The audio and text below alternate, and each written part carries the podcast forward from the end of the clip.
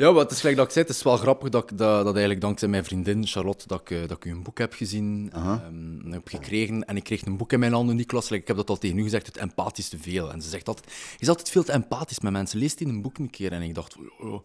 En het is eigenlijk, het brengt eigenlijk een pleidooi. Wat is empathie? En ehm, dus ik vond dat wel een keer tof om daar een keer een podcast over te doen, omdat ik ook wel denk dat er heel veel mensen zijn die er iets aan gaan hebben. Daar ben ik eigenlijk van overtuigd. Hopelijk. Dat zal mij zeker plezier. Dus welke professor De Vis in deze Dank u. podcast-episode? Ehm, ik zou zeggen, ik laat de eer aan u. Stel u zelf gerust een keer voor. Dat vind ik altijd de moeilijkste vraag. ik raak dan in, in verlegenheid. Van, maar nee, ik ga het simpel houden. Dus mijn naam is Injas de Vis. Ik ben filosoof. Uh, wat doe ik van beroep? Ik heb het geluk om van mijn hobby mijn beroep te hebben gemaakt. Dus ik ben professor in de medische filosofie en ethiek. Dat is een hele mond vol. En daarnaast schrijf ik een column in de krant De Standaard, elke twee weken. En eh, tijdens de late uren schrijf ik ook boeken.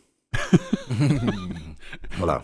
Dat is, dat is echt van uw hobby uw werk gemaakt hebben. Ja? Eh, ja, ik beschouw dat als een ongelooflijk voorrecht.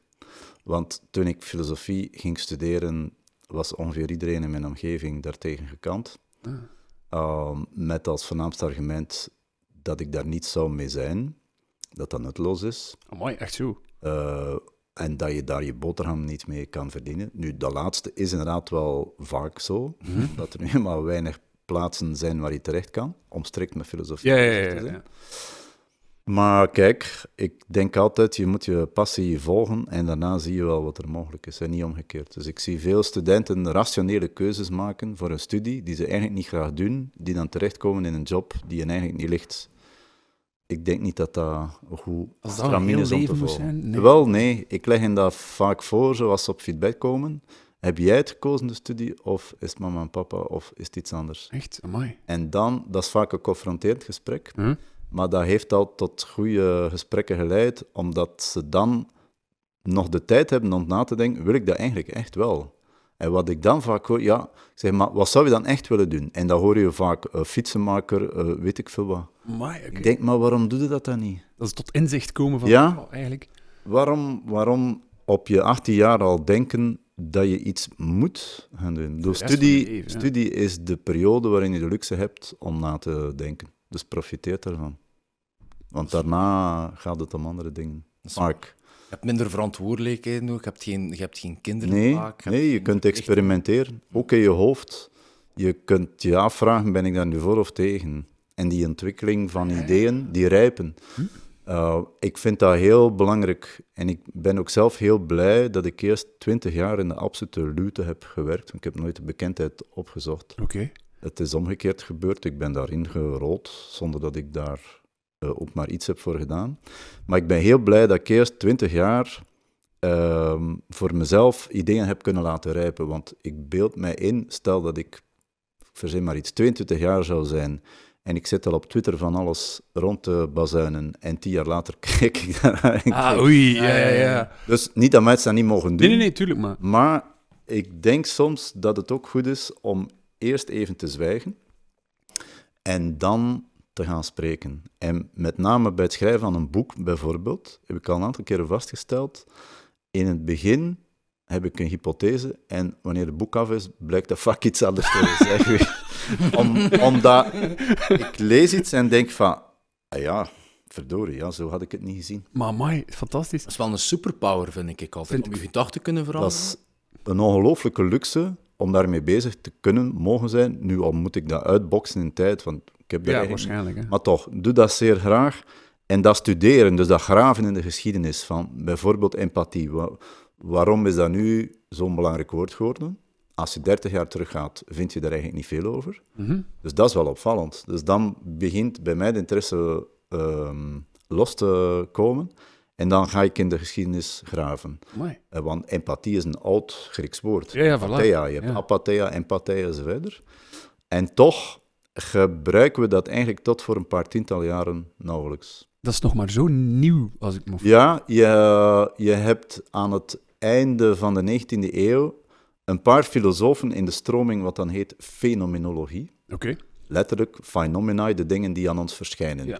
Dus dat betekent wat is van belang om kennis op te doen? Dat is eh, uitgaan van mijn ervaring van hoe de wereld bij mij binnenkomt. Oké. Ik ga het nu heel kort samenvatten, maar dat is wel uit de dingen zoals ze aan mij verschijnen. Eh, en daar heb je er een aantal die dat woord gebruiken, want tot dan was er een ander woord in gebruik, sympathie. Dus er zijn heel veel verlichtingsfilosofen, eh, zeker in Schotland. Je had de Schotse verlichtingsfilosofen, een hele stroming. En die eh, gingen uit dat de mens een soort van moreel zintuig had. En dat moreel zintuig werd geassocieerd met sympathy.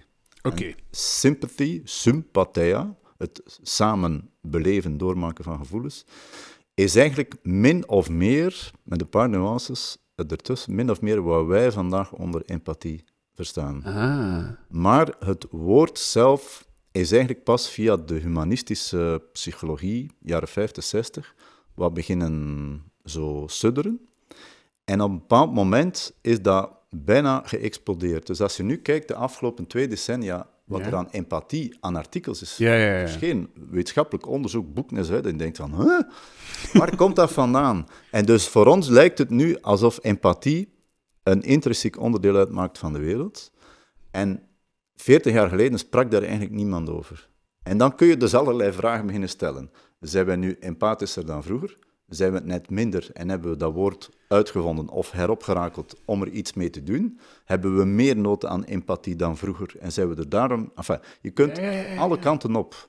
Dus dan is mijn interesse gewekt, want dat is, dat is een beetje de reden waarom ik aan filosofie doe. De dingen lijken simpel. Je hebt gewoon een woord, iedereen is daarvoor. Hoe kun je nu tegen empathie zijn of daar kanttekeningen bij plaatsen? Maar als je een beetje begint te graven, denk je van, oh, wacht een keer. Eén, wat is de betekenis? Het zijn er, weet ik veel, hoeveel. Uh, tweede is inderdaad, waar komt dat nu vandaan dat wij dat plots zo populair hebben gemaakt? Ja. Beetje zoals het woord empowerment. Ja, ja. Zoiets van, modewoord, dat je denkt, goh... uh, uh, Iedereen heeft in- er wel iets over te ja, zeggen, het plotseling. staat in elke beleidsnota enzovoort. Ja. Maar dus ga een paar decennia terug in de tijd en het is er niet. Dus die omslag interesseert mij altijd. Wat ligt daaraan eh te grondslag? Eh, waar heeft dat mee te maken? In welke contexten gebruiken wij empathie?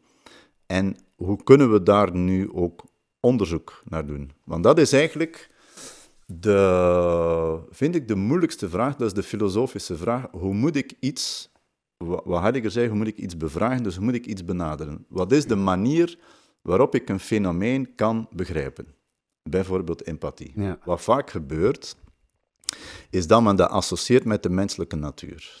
En dan voert men onderzoek naar de vraag, is de mens nu van nature goed of slecht? Ja, ja, ja. ja. Hè? ja. Zijn wij nu een goed wezen eh, of zijn wij slecht wezen met een laagje vernis erover? Alle clichés enzovoort. hè? En dan krijg je onderzoeken waarbij het in feite niet eens zo moeilijk is om aan te tonen, zowel bewijzen voor we zijn goed van nature, als voor het tegendeel. Want je kunt mensen in bepaalde situaties zetten waarbij ze tot ongelooflijk eh, altruïstische daden in staat zijn. Maar je kunt ze evengoed, denk aan Milgram experiment, waarbij mensen voltage toedienden eh, in een experimentele setting. En eigenlijk daar zo ver in gingen dat mensen, mocht het echt zijn geweest, zouden zijn gestorven. Onmenselijke dingen doen zo. Voilà. Ja. Dus dan is de, enfin, was mijn vraag, als je zowel het ene als het andere kan bewijzen, wat hebben we dan eigenlijk aangetoond? Namelijk dat de mens misschien geen vaste natuur heeft. Ah, zo, oké. En dat het dus wel eens zou kunnen zijn dat, naar gelang de context waarin we ons begeven, wij tot andere handelingen in staat zijn. Zelfs al zijn mensen tot zeer goede dingen in staat, zet ze in een heel andere context, gaan dan gaan ze misschien op een heel andere manier reageren. Simpel voorbeeld. Ehm, stel, ik heb vandaag ehm, bijzonder goed gegeten. Zeven hangenmaaltijd, alles erop en eraan. En ik, heb, eh, ik ben naar de supermarkt geweest, twee eh, tasjes met, eh, met wat eetwaren erin. En ik kom iemand tegen die honger heeft. Ja, dan moet je toch al een behoorlijke onmens zijn om niet te delen. Ja, dat is Ik waar. bedoel, ik- ik heb, genoeg. ik heb er geen last van. Ik heb meer dan genoeg. Mijn maag zit vol. Dat ik hier, voilà, dat Ja. brood en die toespijs, hier, allemaal voor jou. Ja? Maar zet mij in een kamer met honderd andere mensen. En die kamer is afgesloten. Stel, we zijn overvallen door terroristen en we zitten na vijf dagen uitgehongerd. En na vijf dagen gooien ze vijf broden ergens in het midden van die zaal. Er gaat voor gevochten worden. Dus dan is de vraag, gaan we dan zeggen, after you, sir? dat zou wel eens spannender kunnen worden. Ik vrees ervoor. Dus dan lok je iets uit dat te maken heeft met een context. En die context is voor mij van groot belang. Dus uh, onze morele gevoelens zijn contextgevoelig. En mensen zijn uh, niet aan één vaste natuur gebonden. Dus ik noem dat, uh, of ik omschrijf dat als de mens is een, een, moreel ambivalent wezen. Dus een dubbelzinnig wezen. We zijn tot zeer goede dingen in staat en zeer slechte. we kunnen meeleven met een baby die, uh, ongeneeslijk, enfin, die geneeslijk ziek is, maar een zeer duur medicijn nodig heeft. Ja. Bijvoorbeeld met BBPia bijvoorbeeld. bijvoorbeeld uh, uh, empathie alom in heel Vlaanderen, donatieactie, iedereen sms'en, op een paar dagen tijd een miljoen euro verzameld. Fantastisch. En tegelijkertijd kun je in een krant, ergens midden in de krant, een berichtje lezen, 700 vluchtelingen verdronken op de Middellandse Zee, en we zullen het er niet over hebben. En dat kunnen dat kan, dat kan even goed ik zijn, of jij, of iemand anders. Dus diezelfde mensen zijn tot ongelooflijk empathische daden in staat. En tegelijkertijd tot een, ja, toch, als je het van buitenaf bekijkt, een vrij ja, een koude vorm van onverschilligheid. Ongelooflijk, ja. Uh, koudheid, uh, schouders ophalen en denken, ja, ja, het zal wel erg zijn, zoals we naar het nieuws kijken. Uh, we zitten massaal naar het journaal te kijken, god, het is wel erg, hè. Ja. Maar daarna doen we verder. Want dan is het, weet ik veel, iedereen beroemd en dan een paar andere. En dan moeten we kunnen lachen. Mooi. Dus dat, dat is iets wat mij aan empathie het meest heeft uh, gefascineerd. Hoe komt het dat in bepaalde contexten het zeer goed tot zijn recht komt? Dat het Ja. echt wordt uitgelokt? Ja, ja, ja. En uh, in andere contexten blijkbaar totaal niet. Hè. Stel dat die baby Pia, stel dat we uh, zeggen, het is geen baby, maar het is een 77-jarige rokende, zuipende man met overgewicht. Ja. Dan stel ik mij de vraag, en de vraag is retorisch, zouden we 1 miljoen euro ook over hebben, zouden we allemaal massaal beginnen sms'en. Het zou waarschijnlijk lastiger worden. Ja. Want zijn goed doel is minder sexy. Ja, ja, ja. Is ouder. Minder aantrekkelijk. Minder Ja, aantrekkelijk. ja. Een kind heeft een soort van onschuld over zich, waar we vanzelf al, ehm, laten we zeggen, meer erbarmen Ja. voor vertonen. Het is ook soms een beetje van, kijk een keer wat ik gedaan heb voor dat kindje, maar we gaan het niet rap uitpakken met, kijk een keer wat ik heb gedaan voor die oude man. Allee, andere parenthese. Ja, zeker. En dat is een zeer interessante opmerking die je geeft, want dan is de tweede vraag. Enfin, onder welke omstandigheden wordt empathie uitgelokt? Oké, ja, ja. Maar heb ik er bij wijze van spreken zelf ook een winst bij? Ah, ja, zo. Voel ik mij beter door het feit dat ik iets goeds heb gedaan voor een ander? Ja. En dan kom je in de klassieke discussie, egoïsme versus altruïsme. Doen we eigenlijk zelfs de dingen die we voor anderen doen, finaal niet ook een klein beetje voor onszelf? Of misschien zelfs een beetje meer dat we willen doen. want want waarom, waarom helpen we die baby Pia? En dat heeft met specifieke factoren te maken. Het is één individu. We hebben er duidelijk beeld van. Beeld, zeer belangrijk. Juist, ja. Ik weet zeker, mochten we geen foto's hebben gezien van baby Pia, mocht er geen verhaal in Ja. de kranten, de media enzovoort hebben staan, zal nooit zoveel geld hebben verzameld als nu. Ja, ja, ja, ja. Dus waarom zijn we minder empathisch met eh, andere baby's, die waarschijnlijk ook grote noden kunnen hebben? Want er zijn nog baby's met die zeldzame ziekte en dat medicijn is even duur. Maar die ouders hadden geen netwerk die in staat was om zo'n eenzame actie op te zetten. Dus dan is de vraag, eh, wat is er aan het gebeuren op het moment dat we zeer empathisch reageren op die ene baby? ja. vergeten we dan niet ook een stukje al de rest. En daar zit je met een potentieel, wat mij betreft, nadeel. Mensen horen dat niet graag, heeft empathie ook nadelen. Ja. Ik ben niet tegen empathie, voor alle duidelijkheid. Ik vind het een fantastische eh, zaak dat we empathie hebben. Maar het heeft tekortkomingen en nadelen. Kortkomingen en nadelen, oké. En die nadelen hebben te maken met het feit dat we heel sterk inzoomen op één iets. Hè. Plots leek het alleen nog om baby Pia te gaan. Er was geen andere ellende meer. Tunnelvisie van, dat is het. Voilà. Ja. En iedereen be- betrokken en zo verder. Terwijl op dat eigenste moment er duizenden andere mensen zijn, in België alleen al, die eigenlijk potentieel, het, om het zo te zeggen, evenveel verdienen om Ja. Mm. aandacht te krijgen en onze empathische betrokkenheid te ervaren, vertaald in glasheldere Ja. euro's. Eh, maar die krijgen ze niet omdat ze niet in beeld zijn geweest. Dus we zoomen in en we vergeten even de rest. Ja. Nu, dat inzoomen, ehm, dat is tegelijkertijd een sterkte en een zwakte van empathie. Het heeft een voordeel, namelijk waarom bijvoorbeeld zijn we, eh, of waarom is dat zo belangrijk? Ik zal het zo formuleren. Ja.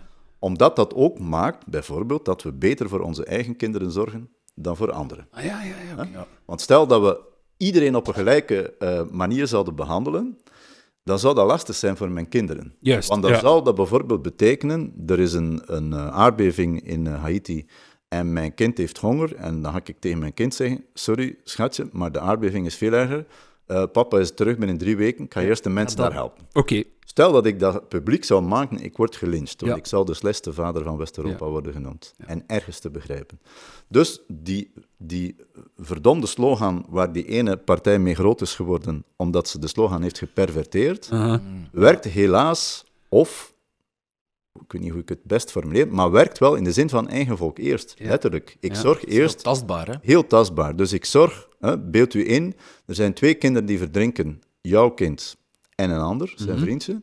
En je, en je moet kiezen. Mhm. Ga je eerst dat vriendje van jouw kind redden? Je wil dat dilemma niet hebben. Ja, hè? nee, nee. Je wil het niet. Maar ja, filosofen stellen die lastige is dilemma's. de juiste Er is geen juiste keuze. ja. Er is alleen maar een hopeloos foute keuze. En toch hebben de meeste ouders de reflex om eerst voor hun kinderen te zorgen. Verstaanbaar. Ook al willen ze totaal niet dat een ander kind leed wordt Mm. berokkend, maar het is een verstaanbare keuze inderdaad, omdat er een heel sterke nabijheid is.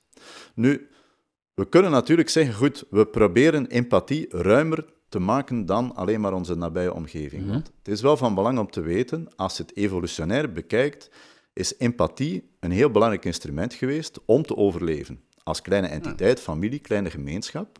En empathie werkt ook het best met die mensen die we goed kennen, die ons dus zeer nabij zijn. Zaken die we herkennen, letterlijk, tastbaar, eh, fysiek, zeer nabij. Maar de wereld is natuurlijk, in vergelijking met de jagers, verzamelaars enzovoort, Ja, ja. gigantisch veel groter geworden. Dus empathie is potentieel globaal uitbreidbaar. Dat betekent, in een wereld zoals de onze, kunnen wij elke seconde van de dag geconfronteerd worden met leed waar we ons eigenlijk betrokken op weten. Dus die Ja. nabijheid, zowel eh, eh, fysiek als emotioneel, kan uitgebreid worden. Ik kan meeleven met eh, een walvis die aan het verdrinken is voor de kust van een of andere oceaan. ja. Ik kan meeleven met mensen in erbarmelijke omstandigheden in een land met eh, eh, droogte en hongersnood. Het is een beetje eindeloos natuurlijk. Het is dus eindeloos. Letterlijk eindeloos. Dus eh, het bereikt ons heel snel. Het internet toont ons alles. Ja, ja. En dat betekent dat ons moreel systeem, met name empathie, Mhm. veel meer onder druk komt te staan dan vroeger. Omdat je dus letterlijk die morele glo- globalisering hebt. En dat maakt dat heel veel mensen voor zichzelf eh, in de problemen komen. Heel veel eh, mensen die, die met name zeer empathisch ingesteld zijn, die raken eh, in de problemen omdat ze niet meer wezen, weten liever wat gekozen. Ah. Want als je met alles en iedereen meeleeft, Ja, ja. wat een zeer goede eigenschap is, Ja. liever, veel liever dat dan te zeggen, ja, natuurlijk, dan I omgekeerd. don't care enzovoort. Ja. Maar op een bepaald moment zul je toch keuzes moeten maken. ja, maar je Want- kunt ook niet constant empathisch zijn, Nee. ik. Het heeft zijn grenzen, letterlijk. Ja. Eh, ik geef vaak het volgende voorbeeld om dat een beetje aan jezelf voor te stellen. Hè. Eh, stel, een moeder van een vriend van jou komt te overlijden. Mhm. Je gaat in normale omstandigheden mee naar de begrafenis, je leeft mee, je voelt ook verdriet, je hebt die vrouw een stukje gekend enzovoort. Oké, dat kunnen we ons allemaal voorstellen. Zeer empathisch. Stel, een moeder van een vriend van die vriend komt te overlijden. Ik ken die vrouw niet rechtstreeks, maar ik ken die vriend van mijn vriend en ik voel me toch een beetje betrokken. Ja. Dus als ik vrij ben, eh, ga ik misschien ook naar de begrafenis. En... Maar, hè, moeder van een vriend, van een vriend, van een vriend, enzovoort. Op een bepaald moment ga ik zeggen, zeer spijtig, maar ik ben geen professioneel huilmeisje. Ik ga niet overal en alles gaan meeleven. Nee, want dat gaat niet. Ik heb andere dingen te doen eh, en, ik- en ik ken die persoon ook ja, tuurlijk. dus er zijn grenzen. En die grenzen zijn op zich logisch. Dus het is niet moreel fout, om het zo te zeggen, dat je niet met alles en iedereen kan meeleven. Je kunt niet anders. Ja. Dus het is, denk ik, veel beter om die grenzen te erkennen, om erkennen, te erkennen dat ze er zijn, dan te doen alsof jij, ten individuele titel, inderdaad met alles en iedereen zou meeleven en dat wanneer iemand dat niet zou doen, dat dat dan een slecht persoon zou zijn. Vooral Ah, dat tweede. Vooral dat tweede. Vooral dat tweede. Want dat is ook wat vaak gebeurt, met name op sociale media.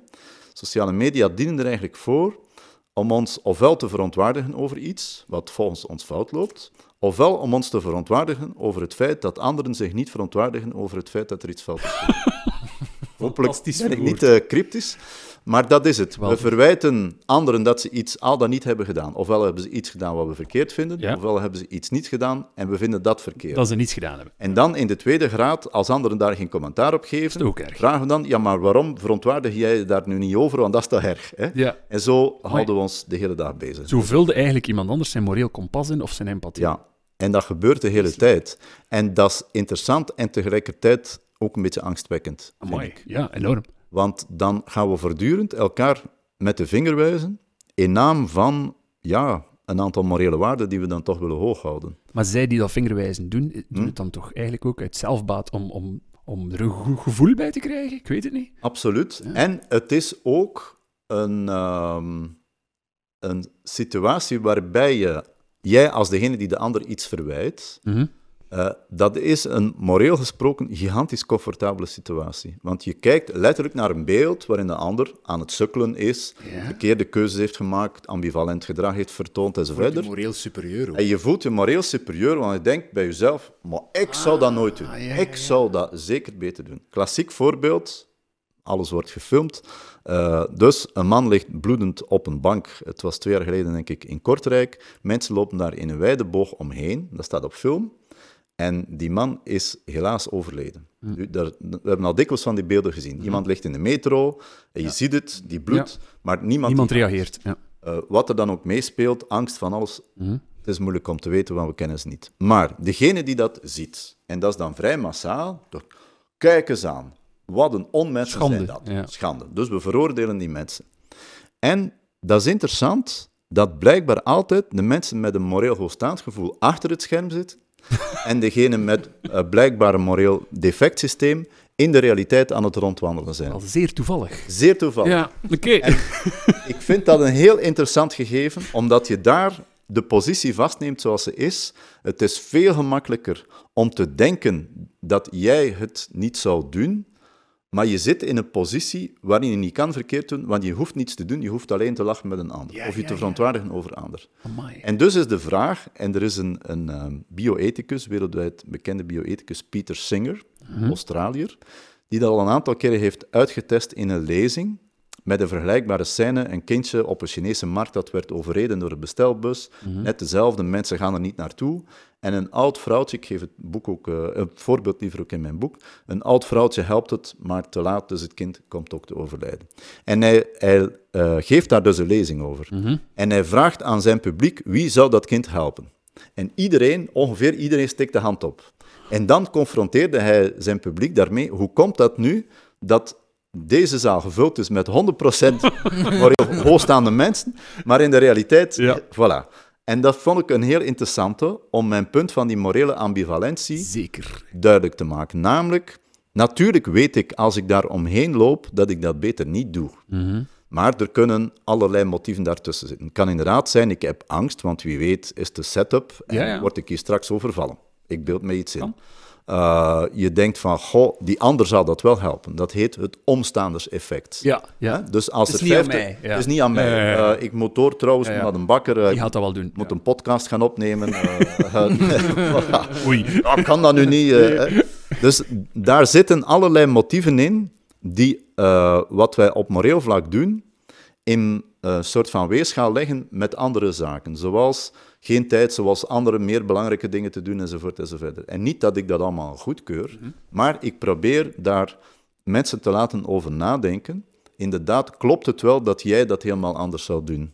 Ja, ja. Want stel dat jij inderdaad in die situatie zou zitten.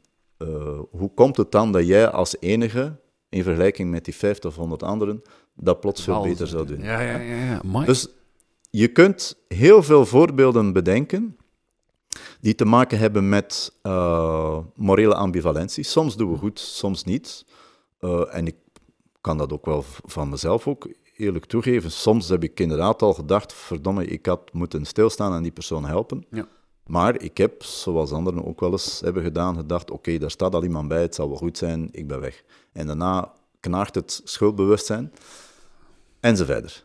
Andere keren heb ik dat wel de moeite gedaan, je krijgt ook de erkenning daarvoor en je, je voelt je dan ook beter, enfin, ik dan toch, dat ik iets goeds heb Ja, ja, gedaan. Ik voel mij beter als ik iets goed doe dan slecht. hè. Ja. Je kunt ook een andere gewetensconstructie hebben, maar dat is de mijne. Eh, dus daar zit ook een morele winst in, en dat is goed. Namelijk dat ik, bij wijze van spreken, beloond word, zelf beloond word als ik iets goed heb gedaan. Ja. Dat is een Ja, handige ja, constructie. Hè, voor de samenleving, want we hebben dat een beetje nodig.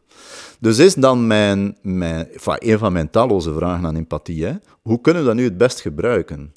Want empathie wordt vaak vandaag dan toch naar voren geschoven alsof het het, het enige mogelijke eh een alleenzaligmakende middel is om alle sociale problemen op te lossen. Eh, eh, het, eh, je, moet er maar een paar auteurs op nalezen. Het zou eh, van, van, van de kleine alledaagse dingen tot de milieuproblemen, klimaat enzovoort, mochten we maar empathischer zijn met het universum Ja, ja, ja. enzovoort. Dan denk ik, ho, wacht eens even. Is empathie nog het enige dat wij overhouden of zo? Er zijn nog andere mechanismen. Solidariteit, rechtvaardigheid, noem maar op. Je kunt een hele lijst Ja. maken. Ehm, empathie heeft, zoals ik zei, ook een aantal grenzen. Dus we zullen niet 24 uur op 24 empathisch kunnen zijn. Hoe gaan we dan die keuzes maken? Eh, en wat dan met degenen die buiten mijn blikveld vallen? Ja. Want ik vind het logisch dat als ik Baby Pia zie, denk oh god, 1 euro, hier, voilà, ook sms. En dan denk ik niet aan die, weet ik veel, 250 andere baby's die dat eigenlijk ook zouden nodig hebben. Dus dan denk ik, als samenleving is het van belang. En nu komt er een woordje dat mensen niet graag horen, Oh. dat wij ook systemen hebben die niet gebaseerd zijn op die persoonlijke betrokkenheid tussen de gever en de ontvanger. Tussen degene die iets nodig heeft en de ander die iets geeft. Ja. En je kunt daar het woord voor gebruiken onpersoonlijk of, wat ik heb gedaan, onverschilligheid. Maar met een nuance erbij, ik heb dat genoemd werkbare onverschilligheid. Werkbare onverschilligheid. Werkbare onverschilligheid. Oké. Wat bedoel ik daarmee? Eh, onwerkbare onverschilligheid, dat is de apathie. Ja. Dat is eigenlijk zeggen, het kan mij allemaal niet schelen niet eh, eh, of ik nu geld geef of niet aan die mensen in Afrika, de, de honger... Maakt toch niet uit. Ja, Ja. voilà, maakt niet uit, dus Ja. ik zal dan maar niks geven. Hè? Dat is de gemakzucht. Eh, wat ik bedoel met werkbare onverschilligheid is te beseffen dat ons aller individuele morele systeem niet grensloos is. Dus dat heeft grenzen. Dus we kunnen niet met alles en iedereen meeleven, maar het is van belang dat ondertussen, als we onszelf samenleving willen noemen, dat met al die mensen die ik niet persoonlijk ken, er toch een vorm van zorg, betrokkenheid kan zijn. Ja. En als je nu eens kijkt naar bijvoorbeeld de sociale zekerheid, hoe dat werkt, Ja, ja. die sociale zekerheid werkt niet op basis van empathie. Die werkt op basis van solidariteit. Het zou maar erg zijn anders ook. Want stel je inderdaad eens voor dat er nu ongeveer een man een, een, zijn been breekt in Luik. eh, en nu moet dat ziekenhuis of die man zelf het Luik mij opbellen van ja, het is, heb ik gezien, een stuk van jouw wedden dat er nu Ja, vanaf ja, gaat. ja. Voor mijn been is het goed dat we dat daarvoor gebruiken. Werk. En dan zou ik denken, goh, pff, fractuur aan een been. genoeg? Oud ben je zo? Oh, vind ik niet zo sexy. eh heb je niets aan je lever of zo? Allee, Ik ben aan het zwansen. Nee, maar maar ik versta het, ik versta het. gelukkig moeten wij niet voortdurend eh, die zorg gaan verdienen. Want dat is het geniaal aan, aan ons systeem. Er gaat iets vanzelf van mijn wedden af. Mocht je aan elke bel vragen, elke maand opnieuw, wil je dan die 600 euro afstaan? Dan, mm, dat zou pijn doen. Moeilijk. Ja. Dus we doen dat vanzelf en dat is denk ik heel belangrijk. Ja. Maar dat betekent ook dat degene die het ontvangt niet in de, pos- in de, in de onderdanige positie wordt geplaatst Juist. om te zeggen, mag ik alstublieft uw geld... Vraag het niet. Eh, nee, we vragen het niet en dat is zeer goed. Want als je dat niet doet, dan dreig je in dat soort van, wat ik dan noem, charity-model, naaste model te zitten, Ja. waarbij je eigenlijk je basiszorg moet verdienen. Wel, daar ben ik een beetje bang van, als we empathie zouden gebruiken als het enige middel. Want ik heb daar ook politieke stemmen horen voor pleiten van het wordt toch tijd dat we die abstracte solidariteit ongedaan maken. Dat is niet meer van deze tijd, want eh, eh, letterlijk stond erbij, ja, die vijf mensen in Charleroi die ik niet ken. En dat ik dacht, eh, maar moet ik die kennen? Ja, nee. Nee. En gelukkig ken ik die niet. En moeten zij mij niet kennen om dat draaiende te Oh, houden. dat is geen vereiste aan het systeem. Nee. Ja. En dat vind ik nu net het, ehm, het belang aan wat ik dan inderdaad noem die werkbare onverschilligheid, namelijk om het voor onszelf werkbaar te houden. Dat we niet de hele tijd door, elke seconde van de dag, morele keuzes moeten gaan maken. Verdient die man in Luiken? Ja, mooi. verdient die vrouw in Charleroi? Verdient die bejaarde in, eh, weet ik veel, Zevenkoten? Enzovoort. Dat moeten we niet doen. Dat zou ook het onmogelijk maken. En dan denk ik, als we empathie overhouden voor datgene waar het toedient, namelijk die zaken waar we ons sterk op betrokken weten, Ja. bovenop de systemen die er bestaan, dan heb je een enorme winst in de samenleving. Maar als je het ter vervanging gaat gebruiken, dan moet dus degene die geen inkomen heeft komen smeken bij degene met te veel geld. Zo. En dan kom je in dat systeem wat je meer in de Verenigde Staten ziet Ja. dan hier. Dat is die, die gedachte van naastenliefde, maar waar je eerst, weet ik veel, in een kerkgemeenschap moet insluiten en pas dan, dan denk ik, hmm, daar ben ik bang van. Maar dat zijn dan wel onpersoonlijke, onverschillige systemen. Ja, ja. Die letterlijk niet gebaseerd zijn op het feit dat mensen elkaar kennen. Nee, ja, voilà, ja. En dat vind ik een, een heel belangrijk verdeelmechanisme. Omdat als je bijvoorbeeld moet nadenken over... eh, we hebben ehm 100 mensen die een nieuwe lever nodig hebben en we hebben maar vijf donoren, Ja. want vaak is dat het onevenwicht. hè. Dan moet je gaan nadenken wie eerst. Wie verdient het mee? Wie, dat is al een interessante vraag. Is dat de vraag die we er mogen aan stellen? Maar zeer goed. En dan is de vraag, hebben we daar criteria voor? Zoals leeftijd, leeftijdsverwachting, eh, eh, je kunt er van alles in stoppen. Eh, gedrag inderdaad, en zo verder. Maar die keuzes die worden dus niet gemaakt op basis van empathie. Want stel je eens voor dat die behandelende arts die 100 mensen allemaal moet zien. En die komen zijn bureau binnen en zeggen, ja, tuurlijk verdien jij een nieuwe leven. De volgende alstublieft. Ga, ja, waarom? Ja, jij verdient... Ja, ja. En zo kun je bezig blijven. En als je dat niet doet, ja, dan kom je bijna in een soort van pervers systeem terecht waarbij je afvraagt, verdient de ene dat meer dan de ander? En dat is niet het type samenleving waar ik voor kies en waar ik een beetje bang voor ben, mochten we de empathie mordicus gaan doordrukken op alle systemen, dan dreig je inderdaad in een soort van verdienmodel te komen, waarbij de ontvanger eerst een, iets moet doen Ja. om dan de zorg te krijgen. Een aantonen. ja. En onze sociale zekerheid is letterlijk onvoorwaardelijk. Dus daar staat niet Ja. in, als je fouten hebt gemaakt in je leven, verdien je dat niet Nee. meer. Dus in het ziekenhuis komen niet binnen en zeggen, ja, ja, en hoe komt dat nu, die fractuur? Ah, zo. Ja, Dat is nee, uw eigen schuld, ga ja. weg. Nee. Dus als we daarvoor zouden kiezen, dan, dan zitten we in een heel ander systeem. Mag ik daaruit verstaan dat in principe eh, empathie geen beslissingmaker mag zijn? Toch niet de enige. Toch niet de enige? Oké, perfect. Dank u. Omdat het ook vaak iets is dat vrij spontaan opkomt. Vaak is er iets in mij dat al heeft gekozen Ja. om empathisch te zijn. En pas daarna kan ik dat gaan rationaliseren. Als ik dat kind in beeld zie, ga ik niet, denk ik, eerst de rationele calculus maken. Goh, zou ik nu dat kind... Eh, nee, het, het beeld roept mij op. Ja. Hè? Zoals Emmanuel eh Levinas, de filosoof, ook zei, het gelaat roept mij op. Vandaar ook dat dat beeld zo belangrijk Ja, is. ja, ja, ja. Maar dan blijft de vraag, wat doen we met het gelaat dat ik niet zie? En dat dus uit mijn vizier, letterlijk uit mijn vizier komt.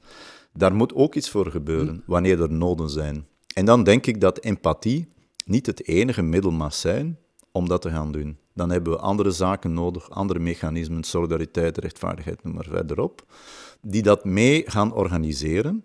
En dan hebben we empathie over voor al die zaken die daar nog bij komen. Voor inderdaad de zorg in mijn buurt, eh, familieleden, vrienden, kennissen, kennissen van kennissen enzovoort. Ja. En onze goede doelen waar we, waar we onze tijd in stoppen. Maar je kunt niet met alle goede doelen even sterk meegaan. Nee, ja, natuurlijk. Eh, ook, als, ook al zou je dat willen, maar ook daar zal een grens aan zijn. Want op een bepaald moment, stel dat je nog zo vrijgevig bent en je hebt al je geld weggegeven, dan houdt het dus ook op. Ja, ook juist. Ja, ja, ja, ja, er, er is altijd een overtal aan goede doelen, Ja. in vergelijking met wat ik er kan voor doen. En als je die goede doelenmarkt gaat overbevolken, doordat je zegt, well, we bouwen onze zorgsystemen af, tijd voor meer persoonlijke betrokkenheid, empathie, dan ga je die goede doelenmarkt overbevolken en dan moeten die op een steeds agressievere manier naar onze aandacht beginnen hengelen. Dus ze concurreren ook op een Ze manier. concurreren met elkaar en je hebt al een paar keer gezien dat, dat men dan zeer nadrukkelijk op ons schuldgevoel probeert in te praten. Zeker op tv, hè. Op tv, kijk, dit kind, als jij nu niet geeft, gaat dit kind sterven. Ja, Ja, ja, dan- letterlijk. letterlijk zo. Letterlijk. Dus dan denk ik, wat is de volgende stap? Dat ze met dat kind aan mijn deur komen aanbellen. En wat krijg je dan? En dat is mijn grote schrik, vandaar dat ik zeg, empathie is belangrijk, maar het heeft grenzen. Ja. Als je over die grenzen gaat en mensen voortdurend een schuldbewustzijn aanpraat, Mhm. dan krijg je op de duur apathie als de slechte onverschilligheid. is Want dan reactie. denk je inderdaad van, Ja. ze zijn daar weer, ik draai mij om en ik doe verder. Dat kan niet meer. En dat wil ik dus vermijden. Ja. Dat is dat mensen wel degelijk nog betrokken kunnen zijn, maar dan mag je dat morele eh, individuele morele systeem niet gaan overbelasten. Als je dat wel doet, gaan mensen er letterlijk aan bezwijken. Je hebt ook veel mensen die echt daarmee in conflict raken en er, en er geen helderheid Dat meer is in zien. uitputtend op die manier. Dat is zeer uitputtend. Ja, mooi. Omdat net die hele wereld op ons afkomt, dat is ook interessant. Maar dat is niet alleen historisch gesproken zeer nieuw, maar dat is ook niet te doen om dat allemaal ten individuele titel op jou te gaan nemen.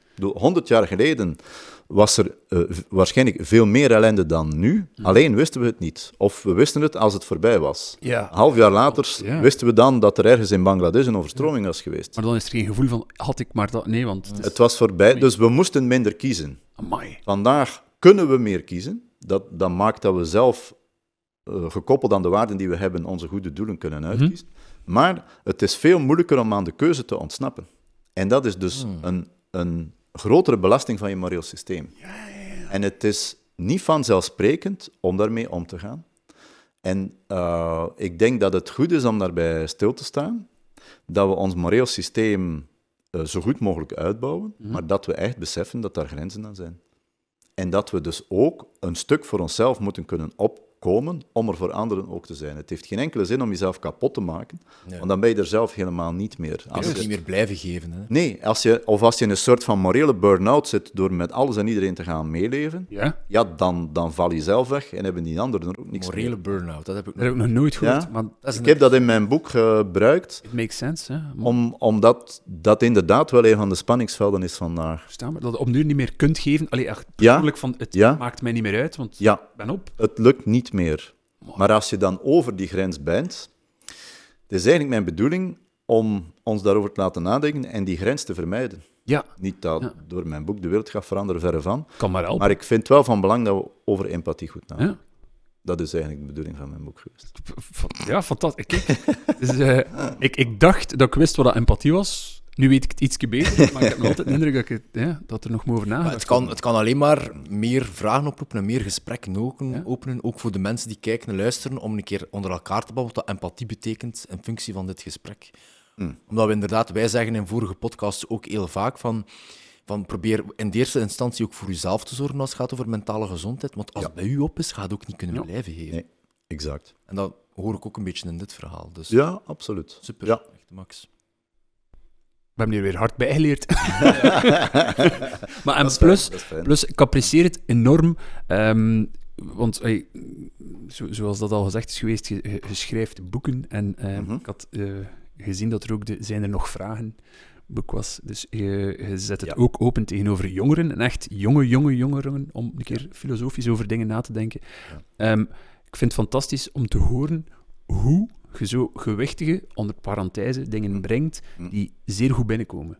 Mm, Dus, dus ik, eh, het is zeker niet verkeerd bedoeld naar, naar filosofie in het algemeen, Nee, nee, maar, maar dat kan soms een beetje mensen afschrikken, zeker. als ik het zo mag zeggen. Ja hoor. Eh, ja, het is echt niet verkeerd bedoeld. Nee, nee, Maar ik vind wel, ik, Ja. ik steek mijn hand voor in het vuur, dat mensen die dit nu horen of zien, Mm. door de manier dat het brengt, Ja. wel ook een keer meer gaan openstaan om zo van, ah, maar dan wil ik wel nog meer weten. En wat dat juist goed is, hè. Dat is wel fantastisch. Complexe topics helder kunnen uitleggen als filosoof. Ja, dat is een kunst, mooi. En zo dat een beetje in iedereen beroemd ook doet, dat vind ik altijd tof. Mhm. Zo complexe vragen helder kunnen uit. En dan denk ik iedere keer van, damn. Ja, waarom kunnen wij dat niet? Het is wel vermoeiend, moet ik toegeven. Dat is intens. dat, maar dat geloof ik, dat geloof ik zeer zeker. Maar ik doe dat wel zeer graag. Omdat voor mij is filosofie letterlijk de ruimte van het denken openen. Luid op nadenken met mensen Ja. over dingen waar we het eigenlijk niet doorheen raken. Ja. Of die zaken waar we te snel overheen zijn gegaan, zoals empathie, daar een vraagteken bij te plaatsen. Zijn, zijn we daar wel zeker van? Niet voor gegeven wel- nemen van... Ja, ja. en kijk eens wat de consequenties zouden kunnen zijn. Is dat wat we willen? Dus ik denk niet dat ik ooit iets opdring aan iemand, maar ik wil wel proberen mensen aan het denken te krijgen. En dat vind ik van belang. Daarom dat ik ook zeer graag met veel mensen in contact kom. Ik zou mij ook in mijn kamer kunnen opsluiten en alleen voor mijn vakgenoten Ja. schrijven. Ik doe dat ook. Ja. Maar ik ben zeer graag bezig met, met filosofie voor een breed publiek. Wat eigenlijk per definitie filosofie moet zijn, volgens mij. Ik geloof dat dat een, dit de beste vorm is dat het zo kunt doen. Mm. Want dit zet aan voor mensen te zeggen van, weet je, ik ga een keer grijpen naar een filosofisch boek, die dan misschien nog Ja. nooit... Het is voor Ja. iedereen zo begon. Het is Ja. voor mij ook zo. Wel, voilà. Ja, Je ja, pakt een ja, boek en je begint verder Ja. te kijken. En- Ja. Omdat inderdaad vaak, je denkt, goh, filosofie ga ik daar doorheen raken. En Ja. al die vaktermen, wat ook vaak het geval is. Dus ik wel, probeer dat te vermijden. En toch de nuance te behouden. Want ik vind dat ook een misvatting, alsof het brede publiek niet in staat zou zijn om een zeer complexe redenering te voeren. Ja. Tuurlijk wel. Iedereen heeft vraagstukken voor zich. Maar, ja, tuurlijk. Voilà. Maar mijn vaktaal moet ik natuurlijk weglaten. Als ik twee informatici bezig hoor, kan ik ook niet volgen. Als ik twee genetici hoor spreken, denk ik, wacht, ik heb geen halve zin begrepen. Dus als je nee, twee ja. filosofen onder elkaar laat spreken, gaan ze ook... Ja, daar gaat de rest de mist in. Maar als je wil met mensen in contact komen en spreken, Ja. samen nadenken, ja, dan moet je proberen die vaktaal aan de kant te schuiven. En dat is ook voor jezelf, vind ik zeer interessant.